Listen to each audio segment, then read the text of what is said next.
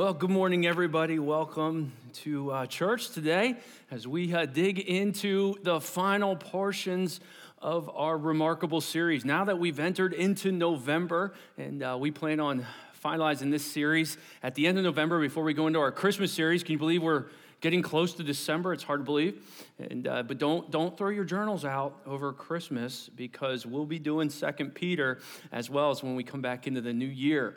Because we're seeking to live remarkable lives. And, and I pray you were encouraged by the song today, I want to be different. I want to be changed because that is so, so sensitive and so um, perfect for what we're trying to do today in our message. And so, if you're working through that, I want to be different, something probably has happened to you, okay? You don't just walk around going, I want to be different. Uh, you you kind of have to have something happen where you go, I don't want this to happen anymore, or this needs to stop. And so we're going to be reflecting on the difference that is often a choice for believers when it comes to living a remarkable life. So thanks for joining us here the Communion Sunday as we as we jump back into our remarkable series. What, what do we got today? I want us to go to Spain, uh, Pamplona, Spain.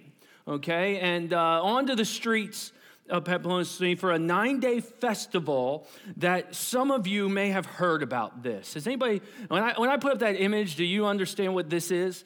There, there's a festival of, of San Fermin that goes on for nine days, and the beginning of the festival starts with a tradition called the running of the bulls. And so at 8 a.m., a group of caged bulls, a rocket goes off and into the streets they go, and they are running from their caged imprisonment to the arena. And what's not that odd, if that's not odd enough, is that people jump into the streets and run with them. Some of you are watching this behind me, right? It's going on behind me? Yeah. Yeah. And and believe it or not, people get hurt.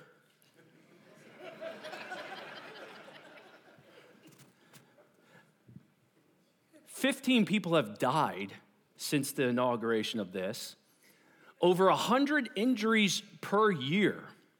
And if you're watching this going, what idiots would do that?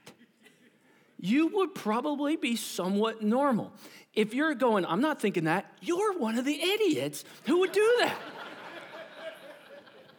Some of you are like, I, I, I take my shot. Until you see somebody laying there gored by one of these bulls that are running through the streets, this two and a half mile run to the arenas. I mean, do people realize what they look like when they're running with the bulls?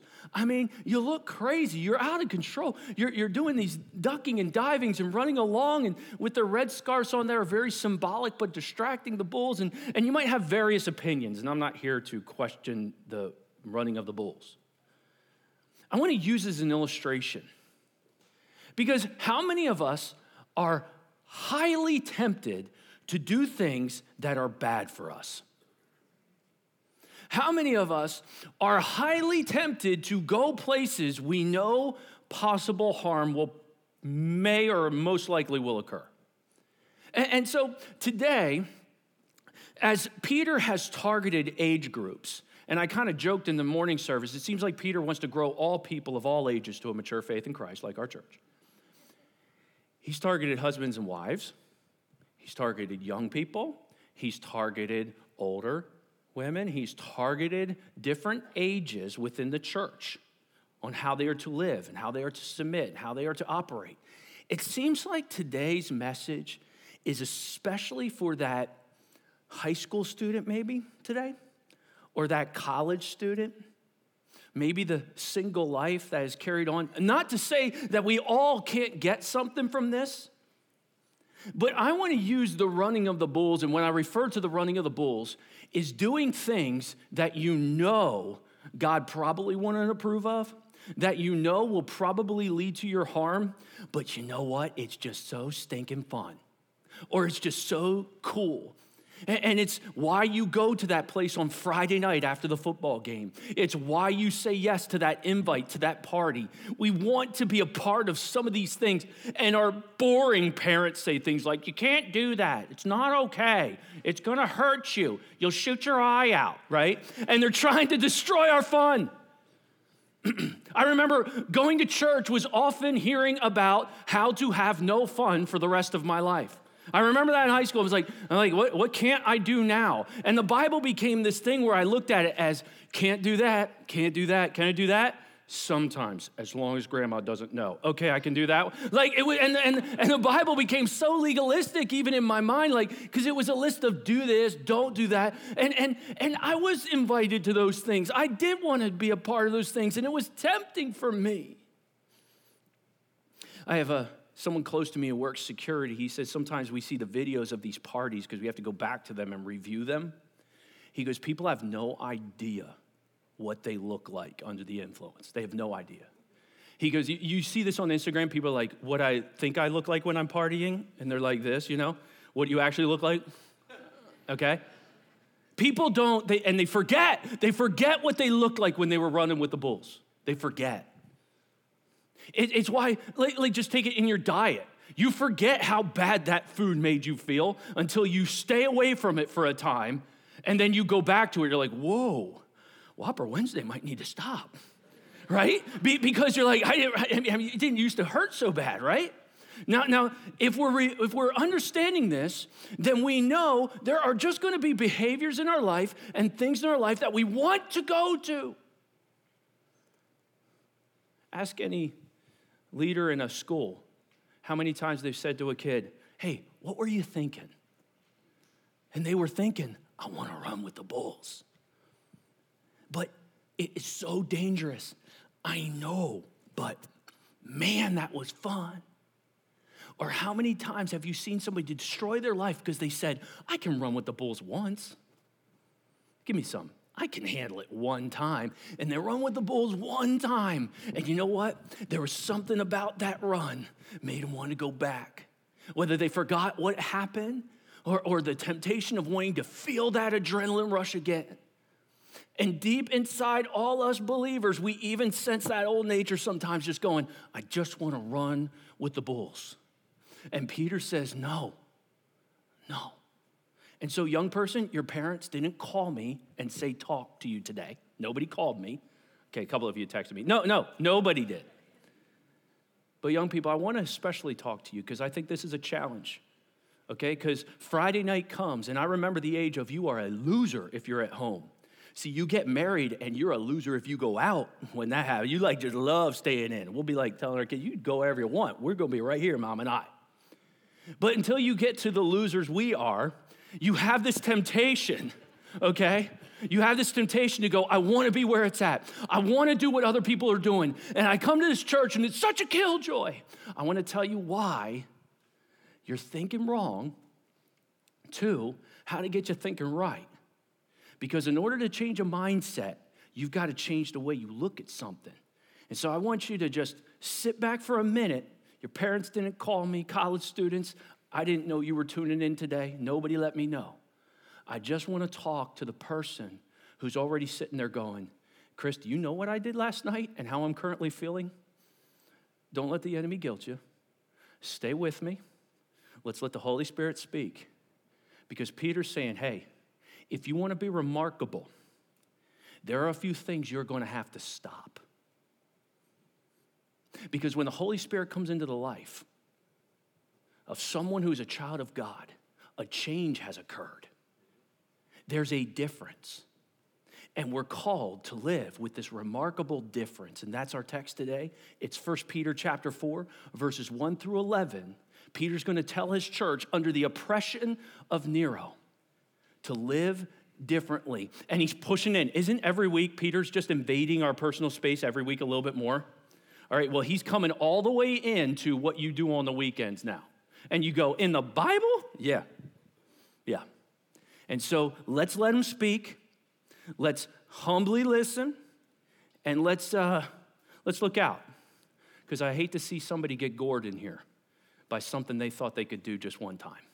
Heavenly Father, use the text today to inspire us to look at running with the bulls, not with this passion and temptation that the enemy wants, but, but help us instead to go, oh man, a life truly worth living walks in wisdom. It doesn't run with the bulls. And, and Lord, would you give your people the insight from this text to see that no one will be disappointed if they miss out on running with the bulls? It might look enticing, but when we run into the passions of this world, when we pursue the lusts of the flesh, they imprison us, they entrap us, they identify us, and they destroy us. And there's a lot of 20 year olds who ran with the bulls that are still feeling the effects of that run in their 40s. Lord, I pray also for those in here who know what it's like to have run with the bulls.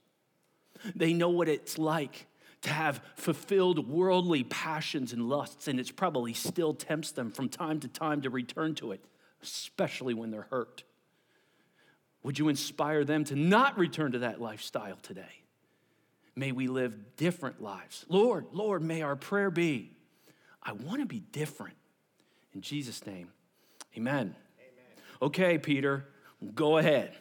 He says this Since Therefore, okay, so we're hearkening back to last week. Since what? Since Christ suffered in the flesh. Now, in order to interpret this correctly, we have to know that this is not the flesh of Pauline flesh, if you will, or Romans flesh, looking at, at the flesh as our sin nature. This is the body. Since Christ suffered in the body, for we know he didn't have that type of flesh, this is his time on earth.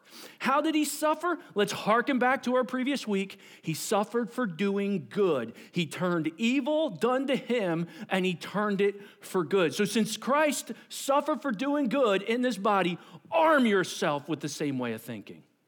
See, when you stay in context, you understand the historical grammatical principles of this verse. It helps you navigate it when it's sometimes on face reading, you can go, What exactly is this saying? It's saying arm yourself with a proper thinking. Things start in the mind. But this arm is interesting. This is the strongest word you can use for defense. So it's like it's like a like arm, it's like a shield, okay? It's like almost a shield and, and maybe like a, a, a sword coming out, you know. I'm really drawing today. I only got a couple weeks left, all right? So so I mean the idea is armor that is heavy armor okay? Like, like it's the, it, it, the word is hoplon. It's the heaviest armor that can be used in the Greek language. Arm myself with like objects? No, no, with thinking. A- any coaches in my audience today are listening. How much is the mental game important to an athlete? How much is the mental game important? You will hear coaches label kids based on their mental game okay? Whether they have a strong mental composite or whether it's weak, it breaks down under pressure. And a lot of the mental game is what is going on, what they say, between the ears. The kid's got a great talent, but between the ears, he's soft, he's weak. He'll fall apart in big moments. Just say this to him or say that to him. Other teams learn to scheme against that. Peter says, You have an enemy who's scheming against you. Christians, you need to be mentally tough.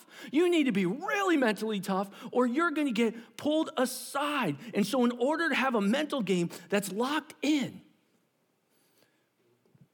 you've got to think differently. I remember working with a young pitcher. We were in a pressure filled game. We needed this kid. He was one of the available arms. And I saw his face did not look good. When, when coach said, You're on today, he didn't look good. I pulled him aside. I said, Listen, what's going on? That's a great lineup we're facing tomorrow in the big game. I said, I know it's a great lineup, but here's, here's what I want you to do. All you're thinking about is that kid and that person and who's coming up. They don't know you, man. We were in a playoff round. The other team didn't know us. I said, They don't know that you're terrified. And he looked at me like, I said, If you look at that way, they'll know you're terrified. Okay, okay, here's how I want you to think. He gets his face right. Get your face right. Look at me. Here's how I want you to think. You're looking at life as that lineup is your problem. I got to get him out. I got to find a way to get him out. And that's going to get exposed. I want you to change your mindset, son. I want you thinking, I'm, I believe in my stuff. I'm going at them. I'm their problem. They're not mine. He looked at me. I said, You're their problem. They don't know you're terrified. You get up there, you get strong, and you go, I'm coming at you, and I want you to fire first pitch strike. Come right at him. None of this off the side, right down the throat. Come at him. What am I doing? You're teaching the mental game. His ability's not changing at all. The mental game, I'm saying, I want you to be aggressive. That's all I'm saying. Be aggressive. You attack first. Now, there were times during that game I had to go out. Remember what we said? Uh-huh, uh-huh. Okay, they're all seeing you right now. But that's part of a young man or a young woman's mental makeup is to grow. Guess what? Believers, we're the same way. There are some believers, when they get under pressure, their game gets tight. There's some believers who go, I, um, I, I, really don't want to be called a holier than thou.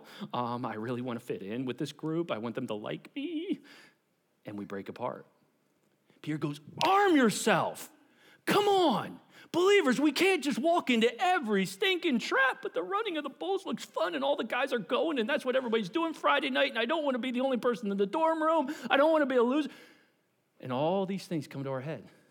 Peter says, Come on, be mentally tough, believers.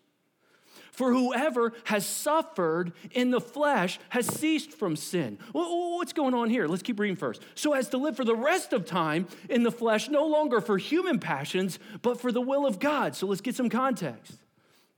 Whoever suffers for doing good, it often happens because they've ceased from sin. You suffer sometimes when you choose to not do things in the world's eyes. But this idea ceased, this word here, it's in present tense, which means it's, it's from control, possibly, or from the influences of sin. It's as if the child of God is no longer, this will speak, a slave to sin. They don't have to sin anymore. They can cease from the control it has. It's not their master anymore. They have a new master, and they can cease from its effects.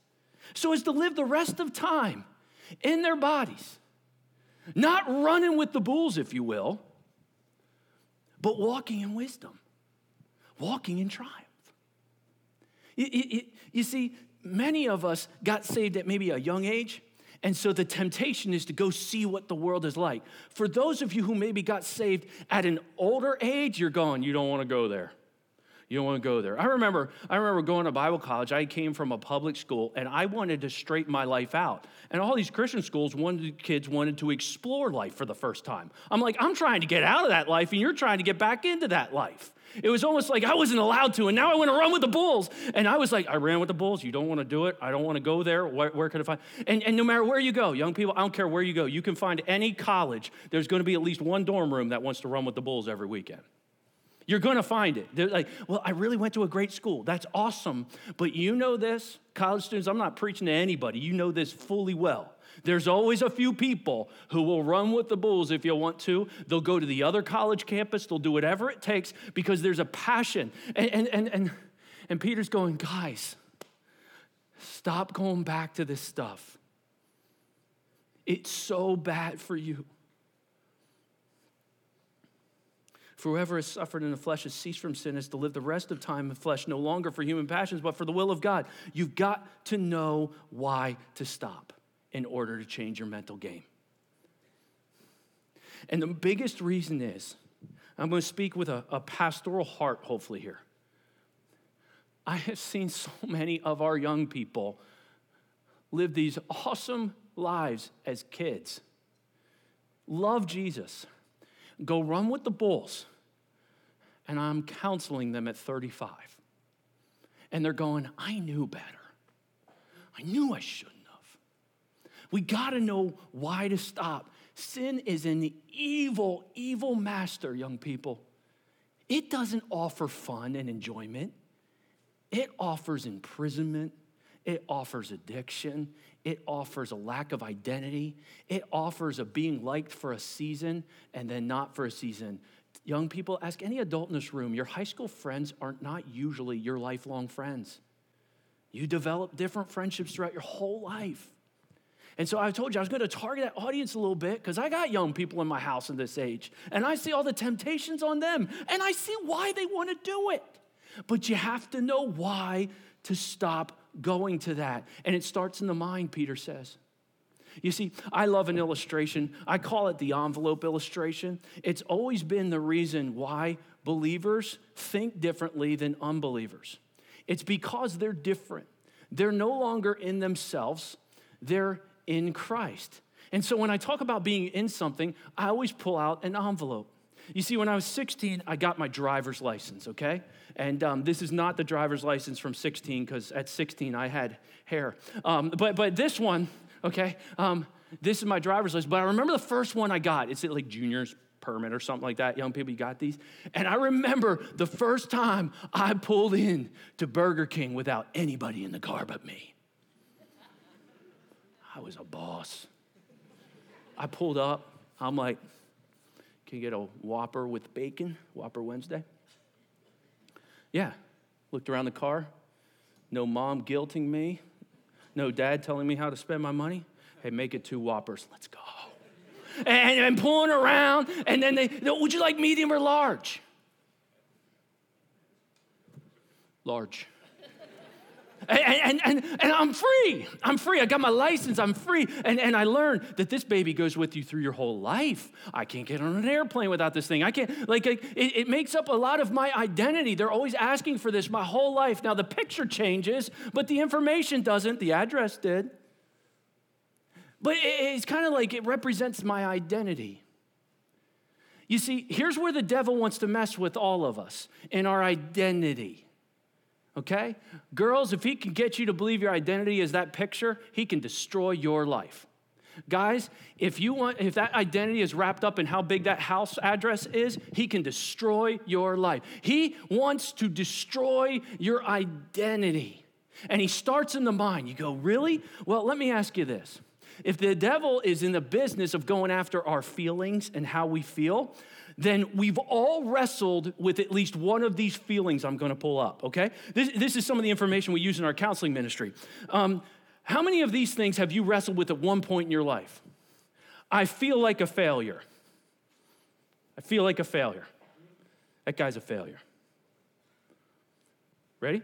I feel like I cannot change. I, I, feel like I can't change. I mean, I try to change, I feel like I can't. I feel rejected and worthless. You can show me the most beautiful girl walking through your high school, and she could possibly feel completely worthless. You could show me the biggest stud on the team, and there is a chance inside that head he feels completely worthless. Why? Because his dad told him so. It's unbelievable how the enemy even uses people to shape our feelings. I feel shameful and guilty all the time. I'm, i feel shameful. I'm just so shameful. Hoodie up, headphones on. I feel shameful. I just, I'm hiding stuff. I, I, I feel too weak to resist sin. Like I want to resist sin, but I'm too weak. You should see me. I say, I'm not going to do it. I'm not going to do it. And then I do it. See, in me, I can't do anything. I can't. Apart from Christ, guess how much you can do?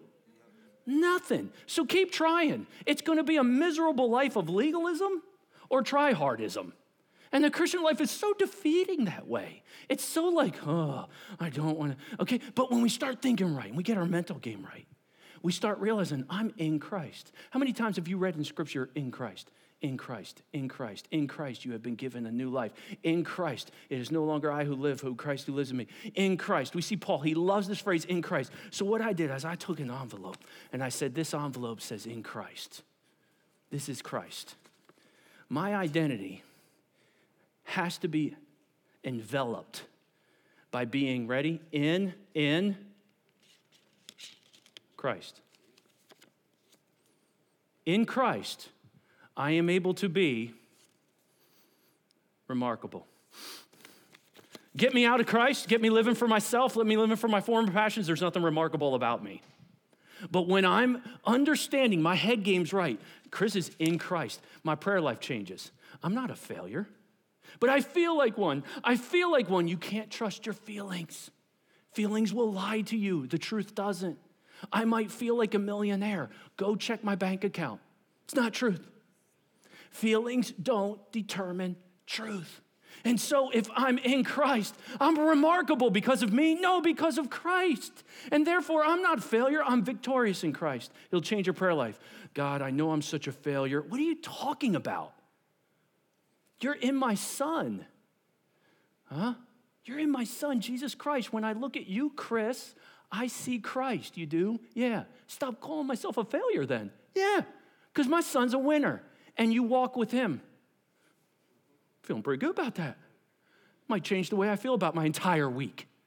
I, I, I feel like I cannot change. What are you talking about, Chris? Christ changed you. You can change. Look who you once were and look even where you are now. Oh, I can't change. By myself? No, no. And that's what the enemy wants me to do. Through Christ, I can do all things. But I gotta be in Christ and I have to see myself in Christ. I feel rejected and worthless. Child of God, stop telling God you're rejected. I'm so rejected. No, you're not. You're truly loved and valued. I feel shameful and guilty. You're blameless in Christ. You have been forgiven all your past, present, and future sins. You're forgiven, child of God. The reason you confess your sins is because you want a close relationship with Him. You've heard me say it before. All my kids, when they get a jersey, their last name, it says Heller on it because positionally, they're my children. They stand positionally a child of Chris and Rebecca, okay? But when they do something specifically against dad's will, there's a relationship damage, isn't there? And they say, I'm sorry, dad. And the relationship is restored. That's why we confess our sins. I'm forgiven. I'm going to heaven regardless of what I choose to do tomorrow, positionally but relationshiply in Christ, I'm blameless before Him. So I come to Him and say, God, forgive me for that. You're forgiven, Chris. Thank you for saying that. That's what I've asked you to do. Now let's go get Him. Instead of living three months going, I'm such a loser, I'm such a failure. Stop calling yourself something that's not your real identity. Or you're telling Christ's sacrifice, it's not good enough. I'm too weak to resist sin. Through Christ, you can do anything. You are empowered because we're called to be remarkable. Therefore, we know why to stop doing past behavior because we've been called to live differently. Arm yourself. I'm victorious in Christ. Arm yourself. I'm changed in Christ. I can change. I don't have to keep living this way. Christ, help me change. Arm yourself. I am valued in Christ. I am dearly loved. It does not matter what those kids at that lunch table say about me. It doesn't matter what that professor just said about me. I am valued in Christ. Arm yourself. I'm blameless in Christ. You can't guilt me and shame me. There's no condemnation for those who are in Christ. Arm yourself. I'm empowered by Christ, and I can overcome this through his strength. Peter goes, Now get out there. That's the mentality. I mean, Peter's a dog. He wants to go get it. For the past has come. For, for the, the time that has passed suffices for doing what the Gentiles want to do. They live in sensuality, passions, drunkenness, orgies, drinking parties, and lawless idolatry. Peter I got children here. What is going on when Peter makes a list? He's saying, Look, I know some of the things you're doing, and it's got to stop. You see, see, here's a, here's a phenomenal truth we all got to get our hands around. And you all know this, I'm just going to put it in words. When we say yes to something, we also say no. When I said yes to Rebecca, okay, I checked with her first. She said yes to me first. But when I said yes to Rebecca, I said no to pursuing any other girl because I said yes to her. Young people, that's why the guy's like, hey, you're still texting that guy? I mean, we've been dating for like three months. Why? Because he wants you to say yes to him and no to other people. You say, I got to keep that available just in case I don't like you anymore. And that's the difference between that kind of relationship and something that's a covenant relationship. In a covenant relationship with Jesus Christ, when I say yes to the Bible and its truth, I say no to stuff like this. And Peter lists them. He goes, This is running with the bull stuff. Look at this sensuality. That's all fornication. That's all sexual activity outside of marriage. Oh, you a hater if, if somebody has different sexual things? No, I'm not a hater. I've said yes to what the Bible said. So I need to say no to what the Bible does not say doesn't make me a hater. It makes me standing up to saying yes for something. Any fornication, pornography, lust, two of the biggest running the bulls problems for boys and girls, okay? Instagram will prove this to you. With boys, their biggest struggle is voyeurism. That's this. Okay, wait, let me change that. With men, let me stop saying boys. With men, the biggest struggle is voyeurism. And ladies, they're set up to defeat. They're set up. 40 years ago, you at least had to hope your dad had a subscription now they walk around in their pocket. Men, all the time, with, with someone who is more than willing to take their clothes off for them at all times. I mean, men are so set up to fail. And girls, you know how to get more likes, you know how to get more views. And that's why for girls, it's such a temptation to be an exhibitionist. For boys, it's voyeurism. For girls, it's look at me. Look at all those likes. You're so pretty. You're so pretty. Felt good. That image didn't get a lot so I must be ugly. And the devil's going, let me get that identity. Let me pull that out of that girl. Let me pull that out of that guy. I'm going to identify them. And, and, and God's saying, Peter's saying, no, no, no, stop doing that. And he lists passions, materialism, addiction, substance abuse. You can scroll through any social media and somebody stand in front of a Maserati in a swimming pool going, if you just click here, I'll tell you how to get it. And Because we're driven towards those things. Drunkenness. It's not a gray area in Scripture. It's habitual intoxication. It's got to go, Peter says. Orgies. I mean, Peter, what were these people doing? I'm just going to move ahead, okay? Um, drinking parties, okay? Places and gatherings known for drunkenness. I mean, I would hear adults say, look, if I don't show up at five, everybody, all my friends, all my coworkers are gonna be plastered by eight. So I gotta get there at five so I can get out of there before eight. I mean, we know these places where we're going. A lot of you are like, wait, wait, that's in the Bible? Like it literally says drinking parties, parties only for the idea of getting drunk. Lawless idolatry, any worship of rebellion or evil or pagan. It, Peter's just listing it. And he says, with respect to this, they're surprised when you do not join them in the same flood of debauchery and they malign you. Here's what's interesting about this verse. Underneath this, I tell you, there's Greek underneath the English here, okay? You just gotta imagine it. This is literally this. With respect to this, they are, ready? You see, surprised, right? It's actually to take offense. With respect to this, they take offense when you do not, ready? Run with them in a euphoric stampede of pleasure seeking. Thus, the running of the bulls illustration. They are offended when you do not run in the same euphoric celebration of pleasure and they malign, the word means slander and speak evil of you. Have you seen believers spoken evil of because of something they don't do? Do you see believers spoken evil of because of something they don't want to practice? And, and when you walk into this world, especially in high school, especially when you're young, you will see that it's not just okay to no longer go. And that's why it gets so hard. Hey, you going tonight? Hey, we're going tonight. You going tonight? I'm not going tonight. Why? Your mom's not that letting you? Your mom's not letting you. I know. It's your, it's your dad. Dad, your dad's nuts. Yeah, my dad is, but, but that's not it. what, what, you got a church event? Holy Heller? Yes, I got that. Because you're, and a lot of times to the world, you're, you're so dumb and weird and annoying and out of touch when you say no to this stuff. And, child of God, if there's something in you that would rather be defined by them than your heavenly Father, you start to get your identification messed up. And this is what Scripture calls a double minded man, unstable in all his ways. You either serve one master or serve the other. You can't do both. When you said yes to God, there's a Holy Spirit in you going, What? We're called to be remarkable. It is a remarkable party. No, it's not. It could be. I'll just like go in and I won't do anything. I'll just walk around with a cup. Don't even go in there.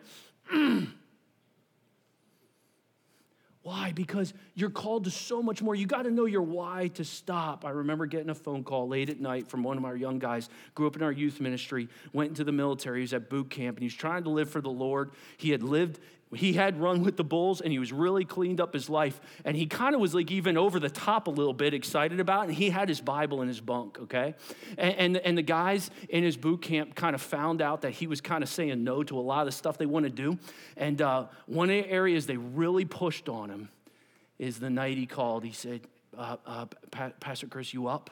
I'm on the phone, bud. I'm up, okay? Um, they got my Bible. I'm like, what do you mean? They got my Bible. And they were ripping pages out and they're putting um, pornography in the pages of my Bible. So I went to do my devotions tonight, I opened up my Bible and there's like pornography all over it.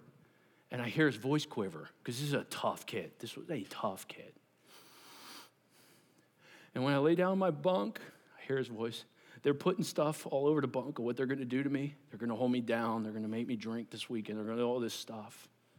And so every night when he's laying in his bunk, he's wondering what's above it because he's learning something. When you say yes to the Lord, you often say no to the world, and they're not all okay with it.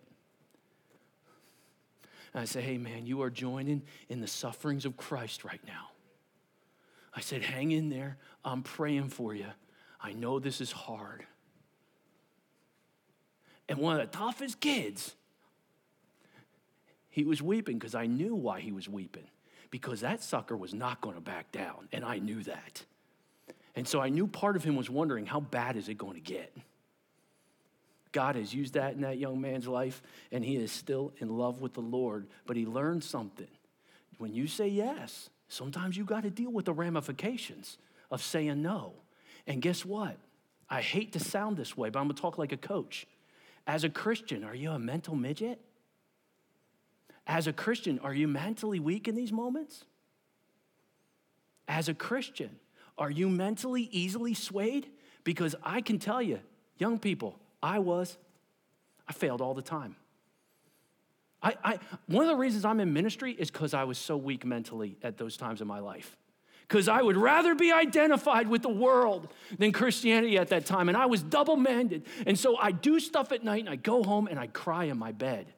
An 18 year old hard heart would cry in his bed because the Holy Spirit was going, Come on, Chris, you're called to be remarkable. They will give account, all these people who malign you. They'll give an account. They're making a, they're accruing an account and they're going to be judged. The living and the dead, that's spiritually alive and spiritually dead, they're all going to stand before a judge. For this is why the gospel was preached, even to those who are dead not, not dead as in life, but spiritually dead, that though judged in the flesh the way people are, they might live in the spirit the way God does. God gave the gospel out to people who were spiritually dead so that they might spend the rest of their life being alive. Folks, every day you're around people who are moving around, but they're spiritually dead.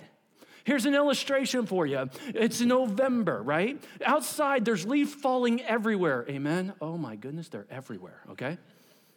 Clean them up all the time.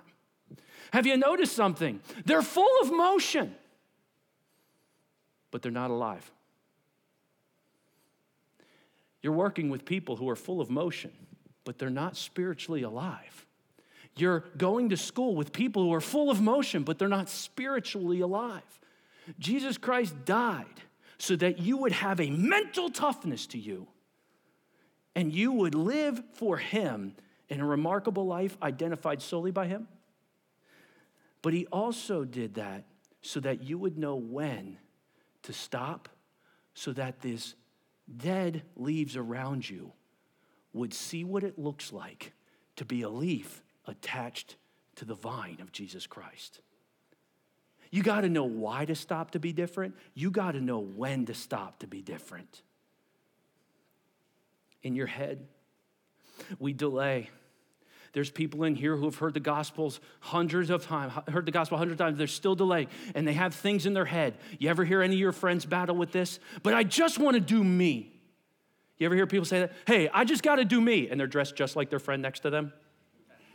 All right, yeah, you're just doing you, babe. I just want to like do what I want to do. Yeah, nobody rebels. I mean, you are such on an island. Nobody does that. I, I, I said, I, I've even said to my children, I said, I was a youth pastor for 10 years. Everybody gets up and says, like, uh, yeah, I walked away from God. I was like, how about somebody get up and say, I didn't walk away from God? I wasn't perfect, but I stayed with the Lord. I said, that's actually uh, being different. Everybody's doing the rebellion thing. So when people say, I just want to do me, that means I just want to do whatever I want to do. Uh, but I want to have fun. I don't want to miss out on fun. I want to be liked. I mean, Pastor Chris, you're killing me. I want to be liked. The Holy Spirit's like going like this about something I did this weekend, but I want to be liked. But but but I don't want to miss out. I, I'm kind of afraid that if I say no, I don't even know if my you don't know my family. I come here, I'm a college student. You don't know my dad. If I say yes to Christ, He's going to spot that. And there's all this stuff going on in our heads. That's the enemy trying to not let you find your identity in Jesus Christ. And in, in Christ, what you'll find is I just want to do me. I want to be free. If you want to be free, get in Christ. You don't have to be addicted to all those things. You don't have to be controlled by all those sinful desires. If you, if you want to have purpose, you might want to have fun, but if you want to have real purpose, it's wrapped up right here. There's a lot of high schoolers who wanted to have fun, and they're still at the local restaurant telling everybody what they did on Friday night. You want to have fun or you want to have purpose? I want to be liked, or do you want to be loved? You'll be liked for a season. I wanted to be loved for a lifetime. I don't want to miss out. I wanted to truly be alive. I, I want to kind of, I'm kind of afraid. I wanted to have no fear. Truth has to envelop our feelings as we're identified in Christ. Peter gets urgent. The end of all things is at hand. The Christ could return at any moment. He said, We always ought to live in the imminent return of Christ. Therefore, be self controlled. Don't be intoxicated, be self controlled and, and sober minded, mentally tough for the sake of your prayer life? Yes. As you're sober minded, your prayers will be so more in tune to God's. You'll, you'll start to desire what He desires. You'll start to ask for things that He would want versus the things that you don't need. So many times people walk around going, I can't focus. I can't focus. You don't understand. I just can't focus. And usually it's because they're focused on worry, fear, what other people will say and think, what could happen if. So they're focused. They're just focused on the wrong things. Jesus says, put your focus focus right here, Peter, excuse me, says, and be sober minded for the sake of your prayer life. Above all, above all, I want you to keep loving one another earnestly. The idea is a runner sprinting down a track, sweating his tail off. That's how I want you to love people. Not, I only love people if they love me back. No, I want you to love people. Administrators are getting a feel for this this past year and a half love people, that it's stretching them to love people. Maybe you're a boss and it's, it's like that. Or maybe you're in a leadership position, or maybe you're a captain on your high school sports team, or, or maybe you're in a music ministry and you're working with a group. It, it is stretching you. Peter says, Come on, keep, keep getting stretched since love, love covers so many sins that we often lead ourselves to. Love, it squashes out a lot of selfishness. Love squashes out a lot of worry. Do you ever know love drowns out fear? Love does that. He goes, show hospitality to one another and do it without grumbling. Don't just be hospitable to one another and serve one another with, I can't believe we're doing. We're to have the, uh, without grumbling, be hospitable. But what's interesting about that word is it literally carries the idea of a love of strangers. Now, I'm not saying stranger danger here, but the idea is this we are so quick to be hospitable and kind and loving to people who are in our bubble. Is there someone who doesn't think like you that God is asking you to be remarkable with? To have a conversation worth talking about? Do it without grumbling. As each has received a gift, he says, I want you to use it to serve one another. Be a good steward of your gift. For God's very grace on you, your gift is being used. And throughout Scripture, there's multiple lists of gifts that have been given out to each of his children. So if you're in the body of Christ, you've been given a gift, not to just go run with the bulls. You have tremendous purpose. Maybe some of you have the gift of preaching gifted in speaking forth God's divine will in ways that influence people. Maybe you have the gift of serving, responding to others with practical ways in their times of need. Maybe the Spirit has gifted you with teaching. You're gifted to proclaim God's truth with context and meaning and application. Maybe you've given the, given the gift of encouragement. It's not that all of us can't display these things, but you know this the Spirit, and we see this in Scripture, has gifted certain one of us in the body of Christ to be especially encouraging, consistently calling people and strengthening others towards God's direction. There are those of us who are especially gifted in giving joyfully and towards the Lord's work, towards leadership. They're gifted in guiding others with wisdom and grace. There's those who are gifted in mercy one who is gifted at demonstrating empathy towards those in distress, or the gift of helps, those who are extra gifted in the sensing of need and then coming alongside someone in their time of need. Maybe you've been gifted with faith, one who is gifted in demonstrating unshakable confidence in God despite difficult times. Each child of God's been given a gift, and you've been called to use it for yourself? No, to be remarkable I remember having a really bad attitude about a sports team was on when I was in high school and sharing my really bad attitude with my dad. And we live in a time period where parents listen to a kid's bad attitude and go, let's go kill the coach for it. But at that time period, my dad would say, well, then you got to change, son. What? You got to change your attitude. And one of the things he told me, and I'll never forget, I've used it in leadership, he said, Chris, if everybody behaved like you on the team, what would the team be like? Would the team be a winning team?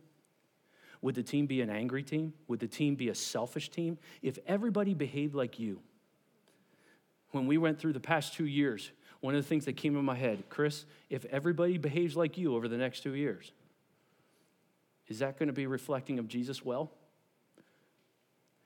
So I didn't think, well, that guy should be doing, or they should be doing, or that person should be doing. I thought, if everybody's behaving like me at the workplace today, what would our workplace be like? Would it be remarkable? If everybody behaves like me in the house this afternoon, would it be remarkable? So use your gift. Whoever speaks is one who speaks the revealed word of God or the oracles of God. Whoever serves is one who serves with the strength God supplies. And then he gives a doxology. In order that in everything by God you might be glorified through Christ. To him belong the glory and dominion forever and ever. A remarkable difference in a person occurs because they know why to stop and they think differently. Because I'm in Christ. They know when to stop. The time is sufficient. I've been doing this long enough. And they know what to adopt. I need to arm myself that I'm in Christ. I need to stop doing the things that keep me from standing out for Christ. Why? Because the time is near, and I don't want my friend to go to hell. I don't want them to, and I don't really have the courage to share the gospel with them yet, so I at least need to live a life that's different. I, I, I don't want to see another day go past, and this takes an incredible amount of maturity. And young people, when I see it in young people, when I see it in college students, I'm personally blown away and I like praise it to the nth degree because I wasn't able to. I, I was mentally weak. I went with what the crowd wanted to do. I, I cared far more about fitting in with the world than living my life for Christ. And I made a determination right around 20 years old to say yes to God and say no to other stuff.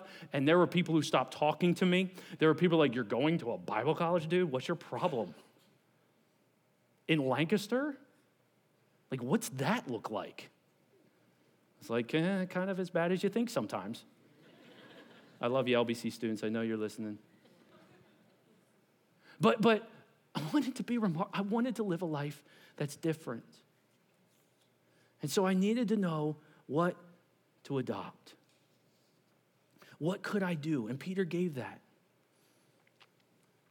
Pull up my slide of the bulls. For some of you in here, You've been running with the bulls a little too long, and you know it. I know a young lady who has a scar on her lip right here because she dated a guy that would get intoxicated, punch her right there. Yeah. She was running with the bulls. She's now married to me, though. I, I know, I know. Um, I know some young people who are tempted to run with the bulls. I've been in youth ministry long enough. I've also been in ministry. I know the allure of it. And, and can I be transparent? It pulls on all of us. I don't care if your dad's a spiritual giant, the world will pull on him too. You got to pray for dad, young person. He's not this rock you think, he's a, he's a man. You got to pray for mom. You got to pray for grandpa, you got to pray for grandma, but all those older folks, you got to be praying for those young people because this world is out to kill our kids at levels I can't imagine, and I'm raising three of them. But young people, if you can hear me without mom and dad listening, they can close their ears. This world has nothing to offer you, but oh, it looks good. And I'm telling you, I know how hard this is. I know what it's like to stare down coffee cake and communion. Okay? Although the saltines have been a real uptick for, uh, anyway, anyway, anyway. delete that. This is good. I mean, I was down at Prayer Partners and they had coffee cake and they had their communion cups because it's Communion Sunday. And I'm looking at that. And the one guy goes, Well, that's definitely not unleavened bread. I said, No. See, leavened bread was bread that was raised, and, and they, it was a symbolic of having sin in it. And I said, Oh, there's a ton of sin in there. Amen. There's a ton of. And that's the battle. It's like, oh, it looks so good, but it leads down such bad paths. And that's why you see adults cry sometimes because they know what happened. They just don't want it to happen for you. So if you're out there today, you're going to get invited to run with the bulls at some time. I want to give you a better option as we close. I told you that in Christ, you can walk in victory, you can walk in triumph. Do you know that that's just not something in Scripture? There was something called Roman triumphs. Yeah, you don't have to run with the bulls, you can walk with the winners. What? I'm telling you. The triumphs occurred for Roman leaders who were commanders on the field. They had the guts to actually go onto the field with their guys instead of just tell them to go out to war. A Roman triumph was given to those who were on the field, who had completed a war, brought the soldiers home. They had to beat 5,000 enemies at one engagement in order to get a triumph. And they had to have positive territory gained positive territory, territory that was given over to the enemy, it had to be won in victory and gained back. Are you hearing the spiritual implications? And the victory had to be over a foreign foe, not civil. We're not fighting each other. If a Roman leader did that, they were given what's called a triumph, and it began with trumpets. Okay?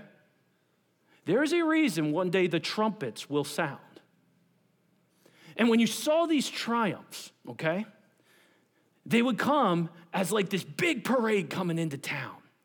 I have it like this. It actually, the triumph goes like this on this illustration here, okay? It, it's like the game Sorry or Chutes and Ladders. Remember that? Awesome games. Okay. It began, one, with the Senate officials. Gotta let the politicians go first. Then the trumpets. They're blowing the trumpets. Then the white bull of sacrifice. Then the lictors and judicial officials. And then all the spoils of the conquered land. They parade by the people. Look at all this stuff we got from the territory we took back. And, and, and then the captives and princes and generals in chains. Those who they took captives and the generals they took captives, they chained them and they brought them through. And the whole town saw what the triumph declared. Then the priests would come with censers and they would burn incense so you'd remember remember the smell. Smell's your number one memory. And we remember the smell of that Roman warrior. And every time you hear that smell, that smell, you go, oh, that was such and such Roman warrior with his triumph. And then the general would come and he'd be led by four white horses, white standing for victory that has already been accomplished. And behind that, the general's family, and then the army shouting, triumph. You can run with the bulls. Ah, ah, look out. Ooh, dead. Or you can walk in triumph and walk like a winner. Depends where you find your identity. Now, with all that historical information, I want you to read a verse you probably have read before in your life. Here it is. But thanks be to God, who in Christ always leads us in triumphal procession. What? Yeah. I'm in the procession?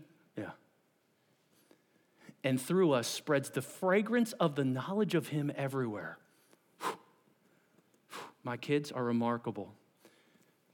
And when they do that, it spreads winning smells everywhere. and, and for we are the aroma of Christ to God.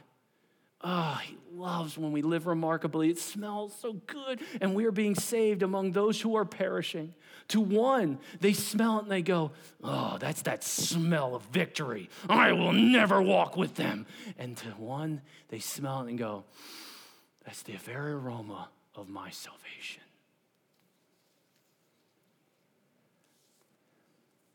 If we're called to be remarkable, we must find our identity not in the world, but in Christ. And so when someone says you're stupid for not coming, you go, winners don't come. If someone calls you an idiot or a, a churchy boy or girl, you go, winners can take a beating. Winners can. Because their identity is not wrapped up in the bully, their identity is wrapped up in Jesus Christ. It is November. Did you know that? So here's my challenge as you leave today. Since it's November, I want you to think of something you're not going to do for the month of November. I, I, I'm a, I do some, uh, I love to research and work in, in certain leadership avenues where they're always working on better productivity and high level leadership and November was inspired by that meeting. And one of the guys said, in November, let's say no to any meeting lasting over an hour and a half. No. You just ask him, how long is the meeting going to be? No. Okay, so November. So they had a lot of Novembers, okay? Don't no brush your teeth, young people, for November. That's not what I'm saying. but what could we not do? Here's three things to encourage our small groups to talk about. One, what thoughts do you need to stop believing? All of our notes are available on our app. I want you to look through, I feel like a failure. I feel like this. What do you need to stop and go, I am in Christ. I am no longer going to condemn myself in my prayer life. What thoughts do you need to stop believing? We demolish arguments and every pretension set up against the knowledge of God, and we take captive every thought obedient to Christ. What do you need to stop believing about yourself? That does not define who you are. Here's the second one. What, what, what behaviors do you need to stop practicing? I need to stop going there. I need to stop doing that. I need to delete that song from my iTunes list. I need to stop this in November. I'm not going to do it for November. Chris, I can't promise you December, but not November. What, what behaviors do you need to stop practicing? I was talking to a couple of people. They said, you know what? I'm going to do no carbonated drinks for November. I'm like, okay, I don't know how spiritual that is, but okay. I'm sick of feeling like this, all this antacid in me. I'm going, no carbonated drinks for November. No promises in December, Chris. It's Christmas time. I was like, okay, whatever. No. Let us throw off every sin that hinders us and, and let us run with perseverance the marked out. If you're exhausted in your spiritual life, I guarantee you there's a besetting sin that you have to say no to. Third, what practices do you need to start adopting? What if in November you said, I need to read a devotional book again? I haven't done that for a while. You know what? For the month of November, no that music station. I'm going with the worship music for a month. What, what, what behaviors could you start adopting? This November, you know what I'm gonna do? I'm gonna change all the apps on my phone on the front page because I keep going to this app and wasting hours of my life. They say that looking at our phones is up four hours a day since the pandemic. I'm going to change this whole stinking phone around and make life harder on me because it's November. And instead of being a dead leaf falling and blowing around the yard, I want you to be attached to the vine. Here's your verse Abide in me, and I in you. As the branch cannot bear fruit by itself unless it abides in the vine, neither can you do anything without me, abiding in me. The word abide means to stay in the same place for a while. I know you pray on your way into work. What if you found a chair for the month of November? Abiding in me makes someone at home. Take off your coat, if you will, for Jesus. Don't always be in a rush. Abide in me. It's a call for a daily experience maybe in November you say yes to a lot of no's to a lot of stuff and instead say yes to spending time with Christ. And watch the remarkable difference that occurs. Heavenly Father, use this to encourage our people. I know you've encouraged me, God. I'm constantly, constantly seeing things, being drawn to things, dealing with things, struggling with attitudes, just like everybody else in this room. And I know what it's like to really want to do what's right for you, Lord. But when I try, I just can't seem to get there. But when I give it to you in prayer, and I spend time with you, and I start the day by opening up your word instead of an app, I just find myself abiding in you and not wanting to do the things of the world. Lord, so many people in this room have run with the bulls and they have they have the marks to prove it. They've got the wounds. They've been hurt deeply by that. There's probably a young girl in there that's tempted in here that's tempted to run with the bulls, or a young guy who's tempted to run with the bulls, and maybe your spirit's going, say no this week. Say no. But but I'm gonna I'm gonna probably do it in a respectful and gentle way. Don't be arrogant or cocky or act like you're too good. Just simply say, hey, I'm gonna pass. And Lord, would you show your kids what it looks like to be remarkable and to know you're with them in those moments? Make us mentally tough give us discipline to say no, and help us to adopt habits that change lives. In this